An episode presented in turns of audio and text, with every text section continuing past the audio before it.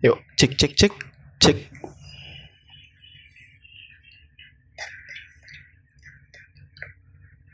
Langsung deketin aja mic-nya. Halo. Oke, eh, kita mulai.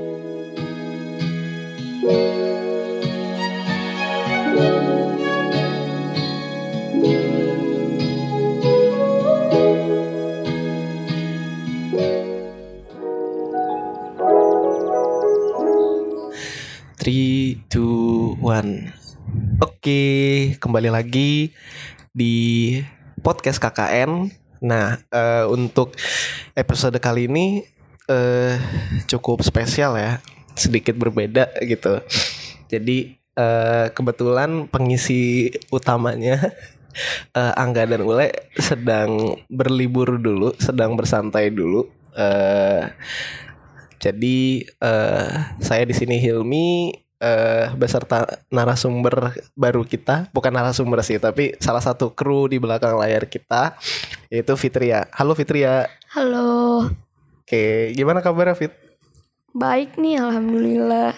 Kemarin sempat flu juga, cuma udah oke sih. Hmm, flu apa tuh? Flu nggak mungkin dong flu burung kan. ya, takutnya kan. Tapi ya apa? Ya, alhamdulillah ya udah sehat ya. Yep. Oke. eh jadi eh boleh perkenalan diri dulu mungkin Fit kan perdana nih muncul di podcast nih. Oke. Coba dikenalin diri dulu. Hmm, perkenalkan guys, nama gue Fitria. Eh, gue tuh di bagian desain konten KKN. Gitu. Hmm, oh jadi jadi Fitria ini yang memang bertanggung jawab eh, atas desain-desain eh, di Instagram, terus di story dan eh ada lagi nggak sih tanggung jawabnya? Udah sih, Ah. sama thumbnail doang. Bukan tanggung jawab sama aku juga ya. Ah, Nggak tahu sih ya. Ya, sedikit intermezzo ya guys ya.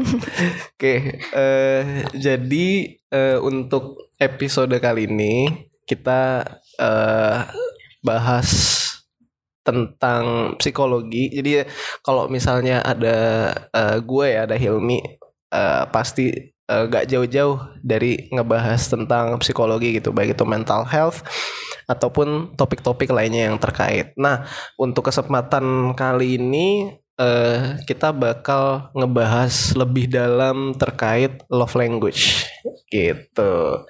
Nah, eh mungkin kalau misalnya gue boleh tanya dulu dari Fitria, eh, apa sih yang Fitria tahu tentang love language? Eh, apa ya? Ya kalau menurut gue tahu aku nih. Ya terserah, gak apa-apa. Mau gue boleh, mau aku boleh. Ya kalau menurut aku pribadi love language itu adalah bahasa cinta. Hmm, Jadi gimana tuh bahasa cinta tuh? Jadi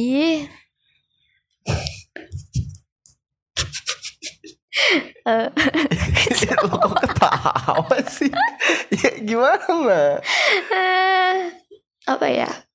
Eh tindakan atau perilaku yang bisa mencerminkan Mm-mm. eh apa ya? Kecintaan seseorang kepada orang lain atau kepada dirinya sendiri. Mungkin Hmm, wah. Ini eh, sedikit eh, spoiler ya guys ya. Jadi kita berdua itu memang kebetulan eh, anak jurusan psikologi. Jadi mohon maaf kalau misalnya bahas sesuatu tuh eh, pasti agak ilmiah banget bahasanya. Jadi gak apa-apa lah. Jadi kita sambil sharing juga ya apa yang kita pelajarin gitu di eh, jurusan kita sendiri. Nah, eh ya benar ya kata Fitria. Jadi memang love language itu eh, ya bahasa cinta gitu. Maksudnya ya setiap orang itu kan pasti punya eh, bentuk eh, cintanya masing-masing kayak gitu. Dan eh, yang namanya eh, bentuk cinta itu kan pasti ada cara untuk mengkomunikasikannya gitu, untuk menunjukkannya. Nah, orang-orang itu yang menunjukkan rasa cintanya itu ya dengan beda-beda gitu.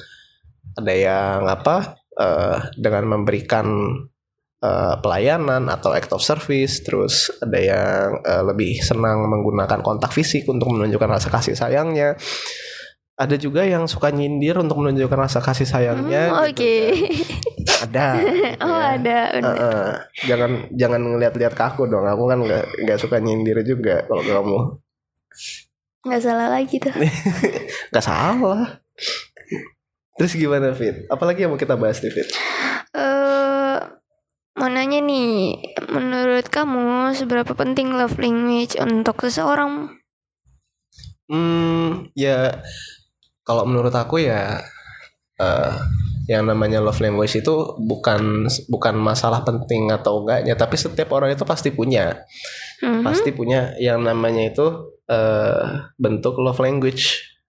Ya, yang kayak aku bilang tadi gitu kan, eh ada yang menunjukkan rasa cintanya itu eh, dengan kontak fisik, ada yang menunjukkan rasa cintanya itu dengan eh, apa? eh, memberikan pelayanan gitu seperti Oke. mesenin GoFood atau yang lainnya Wah gitu. itu kayaknya kayaknya paling enak tuh. Eh, eh, nggak enak di dompet tapi ya. ada syukur-syukur kalau duitnya banyak. Terus ada juga yang eh, apa? Bentuk bahasa cintanya itu ya dengan eh, meluangkan waktu quality time gitu dengan orang yang disayang. Mhm. Terus juga apa? Ada yang dengan eh, berkata-kata positif atau memberikan eh, kalimat afirmasi gitu. Self affirmation Iya. berarti. Oh enggak word. self affirmation dong, tapi ya Oh, word iya. of affirmation. Ya benar benar. Words of affirmation. Jadi kayak ya dikit-dikit, ayo kamu bisa. Dikit-dikit, aku cinta kamu. Dikit-dikit, Oke. eh, aduh kamu kamu cakep banget sih kayak gitu. Atau kamu cantik banget sih kayak gitu. Dia apa? Eh dibilang seberapa penting? Ya pak ya pasti penting dan emang itu juga pasti dimiliki sama eh, orang-orang gitu. mm, Cuma ya yang harus kita pahami orang-orang itu eh, mempunyai love language yang eh, berbeda. Love language dominannya itu berbeda gitu untuk tiap orang gitu. Kayak aku misal ya love language aku ya lebih dominan eh, physical touch gitu. Jadi ya apa eh, kalau misalnya aku sayang atau aku peduli gitu, aku pasti menyertai kontak fisik gitu. Baik yang apa baik yang simple maupun yang lebih kompleks. Kayak gitu. Ya kamu udah tahu lah ya. Mm, Oke. kalau misalnya Fitria gimana? Eh, aku lebih ke act of service ya. Jadi kayak eh bantu-bantu ngerjain kerjaan kecil mungkin terus kayak eh lebih ke hal-hal yang sederhana gitu sih. hmm tapi kamu nggak pernah mesenin aku GoFood Hmm, hmm, Gak deh. Mohon maaf nih. Gopay saya habis. Eh gak gak apa-apa gak harus GoFood ya guys ya. Cuma ya apa eh, kurang lebih gambarannya seperti itu. Nah eh, kalau menurut Fitria seberapa penting tuh? Eh, language. Penting sih khususnya untuk eh diri sendiri ya. Hmm.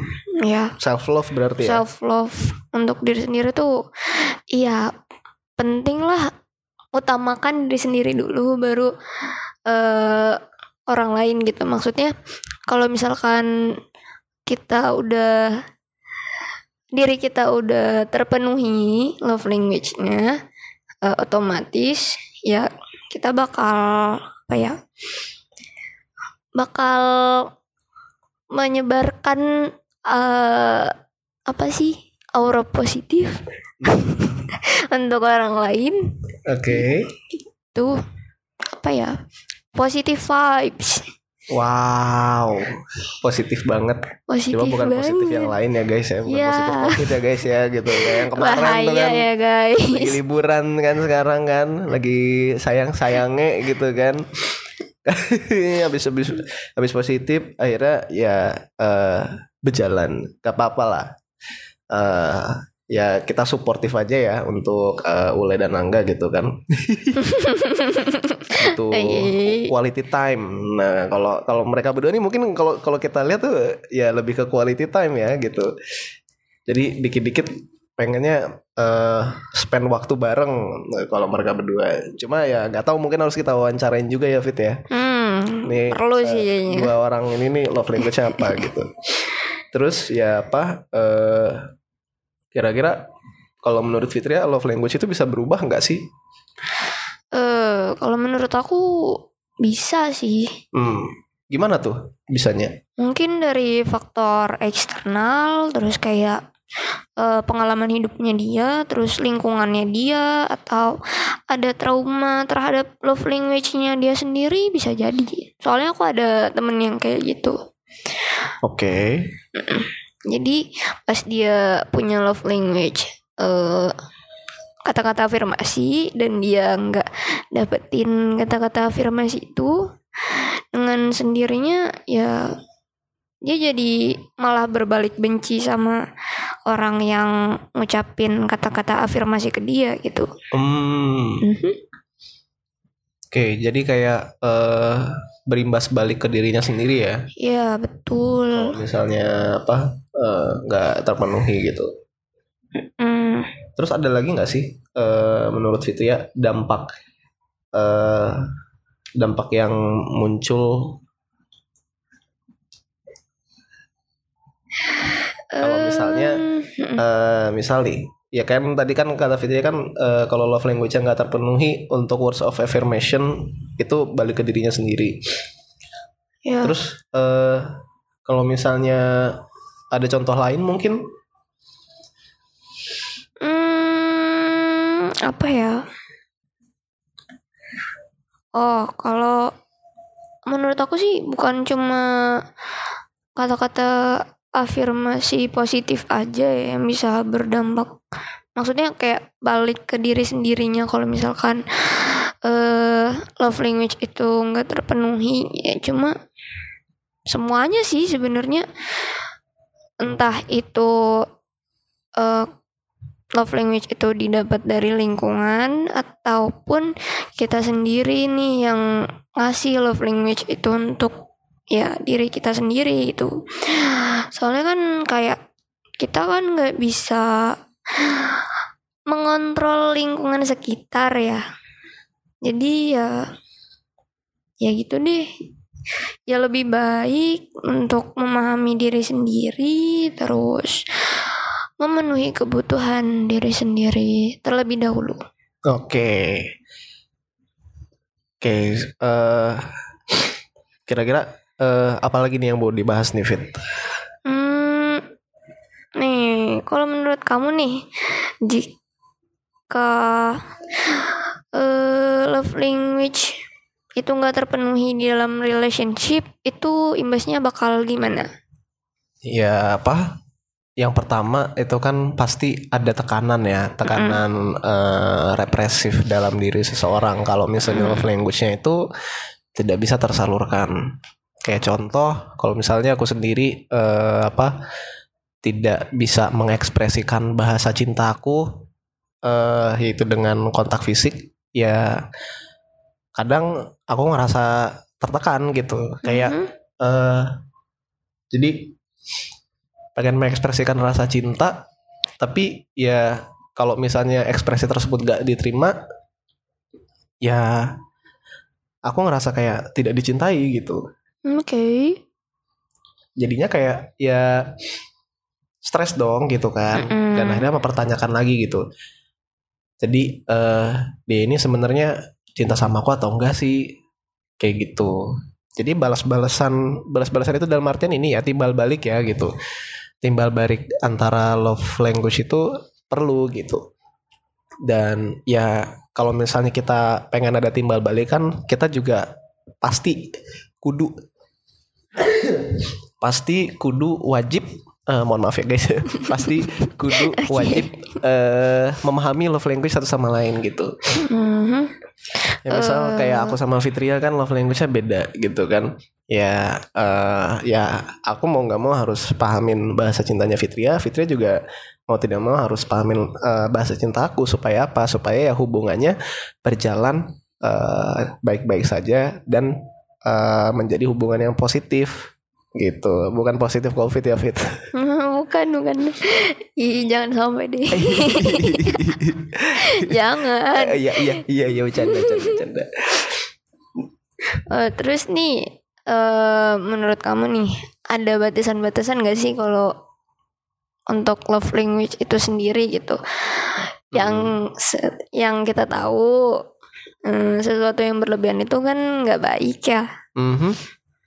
Kayak misalkan eh act of service yang berlebihan itu kan bisa merugikan orang lain gitu maksudnya kayak jadi merepotkan orang lain jadi apa ya merasa ketergantungan dengan orang lain kalau misalkan dilakukan secara berlebihan menurut kamu gimana? Ya, eh kalau menurut aku juga eh sama kayak pendapat kamu ya, Mm-mm. apa yang namanya berlebihan, suatu yang berlebihan itu tidak baik gitu. Dan memang kita juga harus menaruh batasan eh yang eh, sesuai gitu. Ketika kita mengekspresikan eh, bahasa cinta kita, sama kayak kita mengekspresikan diri kita pun juga harus ada batasan-batasan gitu. Jangan sampai eh berlebihan kayak gitu bercanda aja nggak boleh berlebihan kan? Iya. apalagi eh, apa mengekspresikan eh, bahasa cinta kita gitu. Ya eh tergantung bahasa cinta seseorang pasti ada batasan-batasan yang memang eh, sesuai dengan orang tersebut gitu. Nggak nggak cuma tergantung sama bahasa cintanya juga tapi ya eh, mungkin sama eh, faktor-faktor eh, apa kepribadian mereka, terus faktor-faktor lingkungan sosial mereka gitu. Ya yang pasti menyesuaikan norma yang ada dan menyesuaikan juga sama kepribadian orangnya gitu. Misal eh, apa eh, aku yang emang eh, love language-nya itu physical touch, ya aku perlu menaruh batasan untuk ya tidak eh, melakukan kontak fisik eh, secara ekstensif ya ya secara berlebihan gitu karena ya apa eh, ada norma yang berlaku gitu dan apa eh, menyesuaikan dengan lingkungannya juga kayak gitu Oke. Eh kalau boleh tahu nih eh gimana cara kamu dalam persepsikan love language kamu sendiri?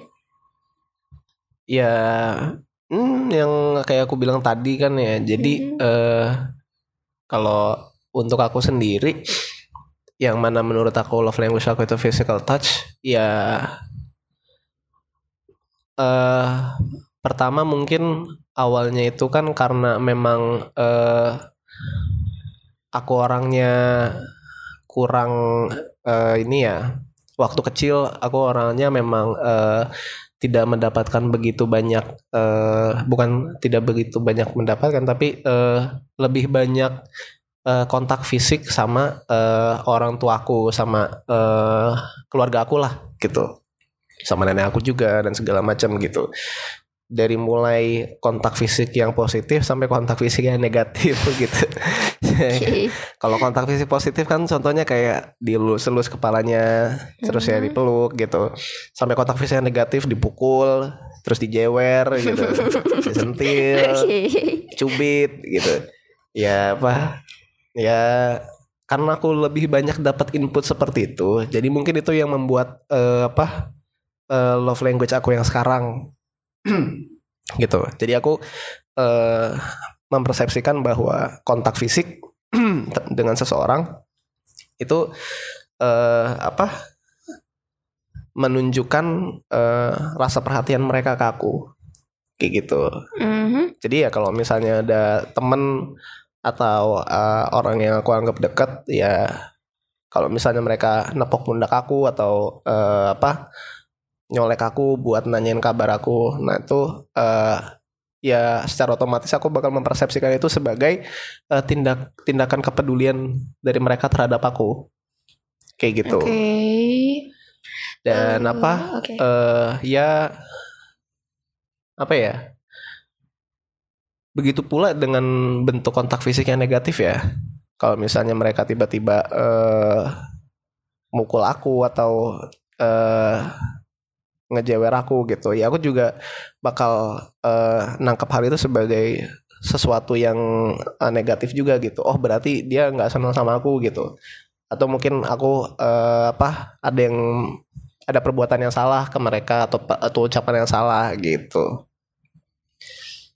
Seperti itu. Hmm, oke.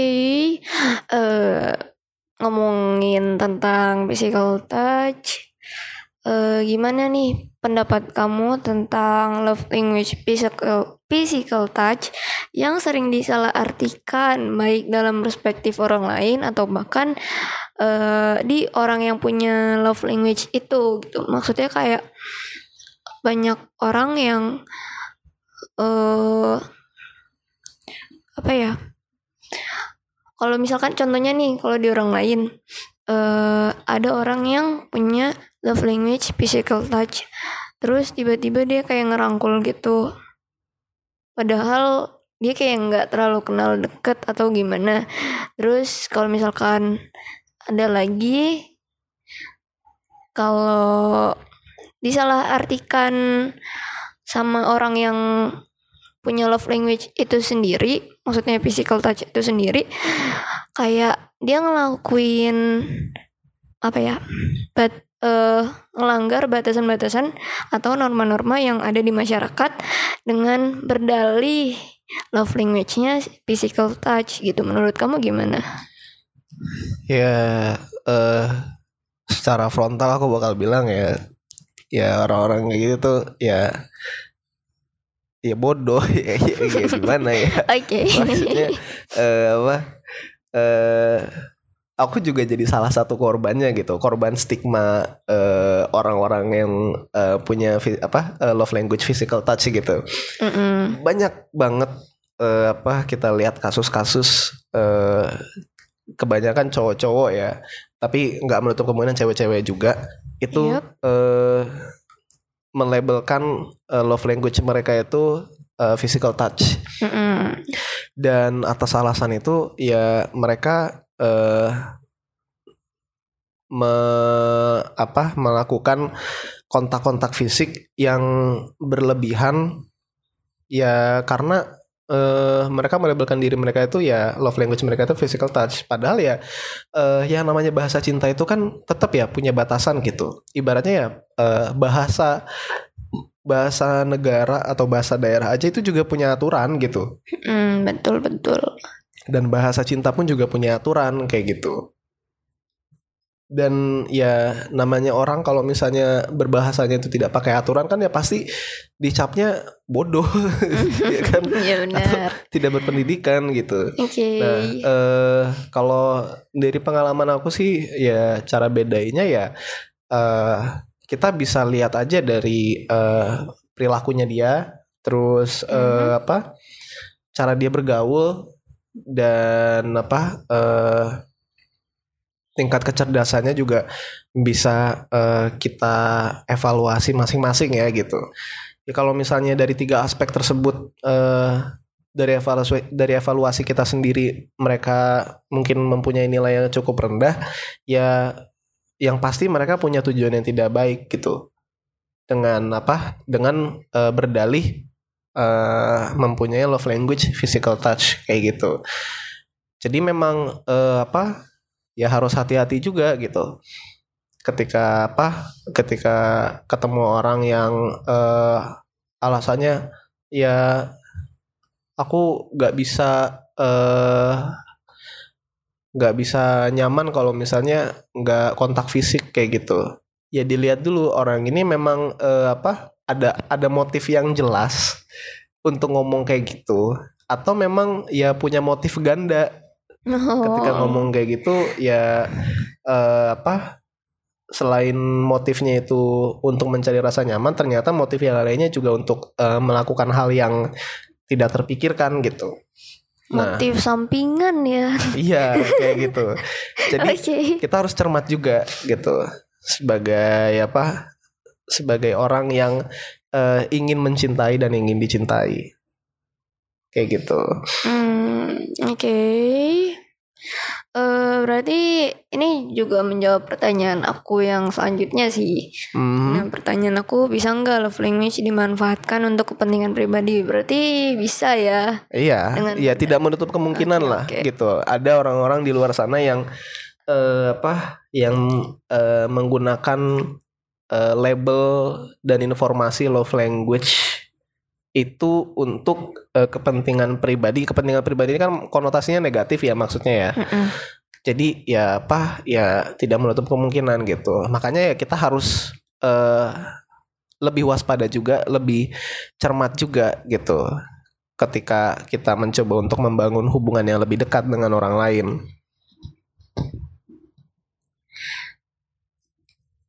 Terus Oke. gimana Fit? Aku tiba-tiba punya pertanyaan menarik nih. Eh, kira-kira love language-nya Teletubbies apa ya? Eh ini eh, yang pasti kan pegangan tangan kan. Iya. Terus eh nyanyi-nyanyi dulu gitu kan. Mhm. Terus menyembah matahari bayi. Sekarang udah Oke. gede mataharinya. Oh, sekarang udah gede. Iya, udah gede Oh. sekarang. Kirain gak gede-gede. Mm-mm. Ini kenapa tiba-tiba jadi Teletubbies sih? Astaga, Fitria, Fitria. Ada. Tapi eh balik ke pertanyaan-pertanyaan yang tadi sebenarnya ini Oke. kan kita belum dapat pandangan dari kamu sendiri ya, gitu Mm-mm. kan? Ya apa? eh kalau menurut kamu gimana tuh? Eh apa? Misal eh, Mm-mm. love language kamu terkait act of service itu tidak dipenuhi itu apa kira-kira yang bakal kamu rasakan? Hmm. Merasa tidak dihargai, tidak dianggap, Mhm. terus apa ya? Kayaknya eh kalau misalkan eh ini untuk orang lain kan, maksudnya kayak orang lain ke aku sendiri gitu. Ya atau kamu ke orang lain, lebih ke kamu ke orang lain lah, kan aku nanyanya Oh, oke. eh, pandangan kamu Lebih- sendiri. Hmm. Eh, kalau misalkan love language aku tidak terpenuhi gitu. Tidak, ya tidak terpenuhi, maksudnya tidak bisa disalurkan gitu. Oh tidak, oke tidak bisa tersalurkan, Mm-mm. bukan tidak bisa menerima gitu. Iya, Oke, tidak bisa tersalurkan. Ya, eh aku menyalurkannya ke diri aku sendiri. oh gitu. Oh Iya. berarti alternatifnya gitu ya? Iya, ya Eh. kayak bersih bersih kamar tiba-tiba, Oke. padahal jarang banget dibersihin. Hmm, menarik menarik.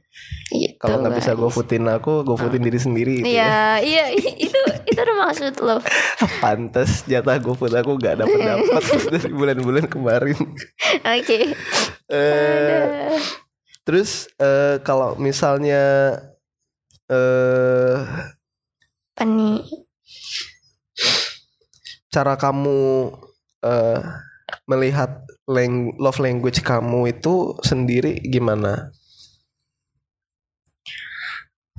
Hmm, melihat gimana nih Maksudnya maksudnya? kayak mempersepsikan love language kamu sendiri itu apakah sebagai sesuatu yang eh apa bisa mendatangkan motivasi eh, hidup kamu sendiri Mhm. atau eh, malah menjadi hambatan untuk kamu gitu? Hmm. Kalau dari aku sendiri kayaknya lebih ke mendatangkan motivasi sih. Hmm. Soalnya kayak ya nggak usah nggak usah bingung sih. Kalau Hmm. tiba-tiba aku rajin bersih-bersih atau tiba-tiba tugas aku kerjain semua gitu. Ini harus dicontoh ya guys ya, gitu kan. Orang kalau lagi stres itu bawanya sedih gitu kan. Ini dia bawaannya beres-beres kamar dong. Itu luar biasa gitu. itu tapi itu jarang sih. Jujur li jarang Iya, guys. nggak apa-apa ya kan stresnya juga jarang kan. Ya, Kayak Iya. gitu. Nah, apa eh kita udah nyampe penghujung eh, Acara. acara ya. Kita ada di penghujung podcast nih nggak terasa nih. Eh, apa?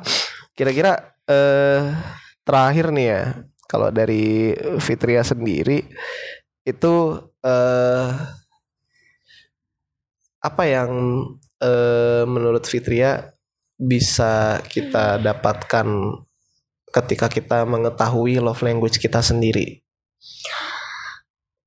Hmm, kita bisa lebih meningkatkan self love mungkin, terus bisa apa ya menyalurkan itu untuk orang lain, terus bisa eh, menurut aku itu langkah awal sih buat kenal sama diri sendiri.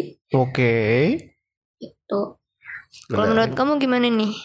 Ya, kalau menurut aku ya apa eh dengan mengenal love language kita sendiri ya eh meneruskan dari pembahasan kamu ya Mm-mm. eh selain menjadi langkah awal kita untuk mengenal diri kita sendiri eh itu juga bisa menjadi eh, langkah awal untuk mengenal orang-orang di sekitar kita kayak gitu. Mm-mm, Jadi betul betul. ya apa eh kita akhirnya bisa belajar untuk bagaimana eh, melakukan interaksi eh, dengan orang lain eh diawali dengan cara kita menunjukkan rasa kasih sayang kita terhadap orang lain gitu ya apa Mhm. eh rasa kasih sayang itu kan nggak harus tentang perasaan cinta ya gitu Ya, ya apa betul. bentuk-bentuk lainnya kan kayak perasaan peduli terus eh, perasaan eh, apa saling menghargai dan segala macam gitu. Ya ketika kita sudah memahami love language diri kita sendiri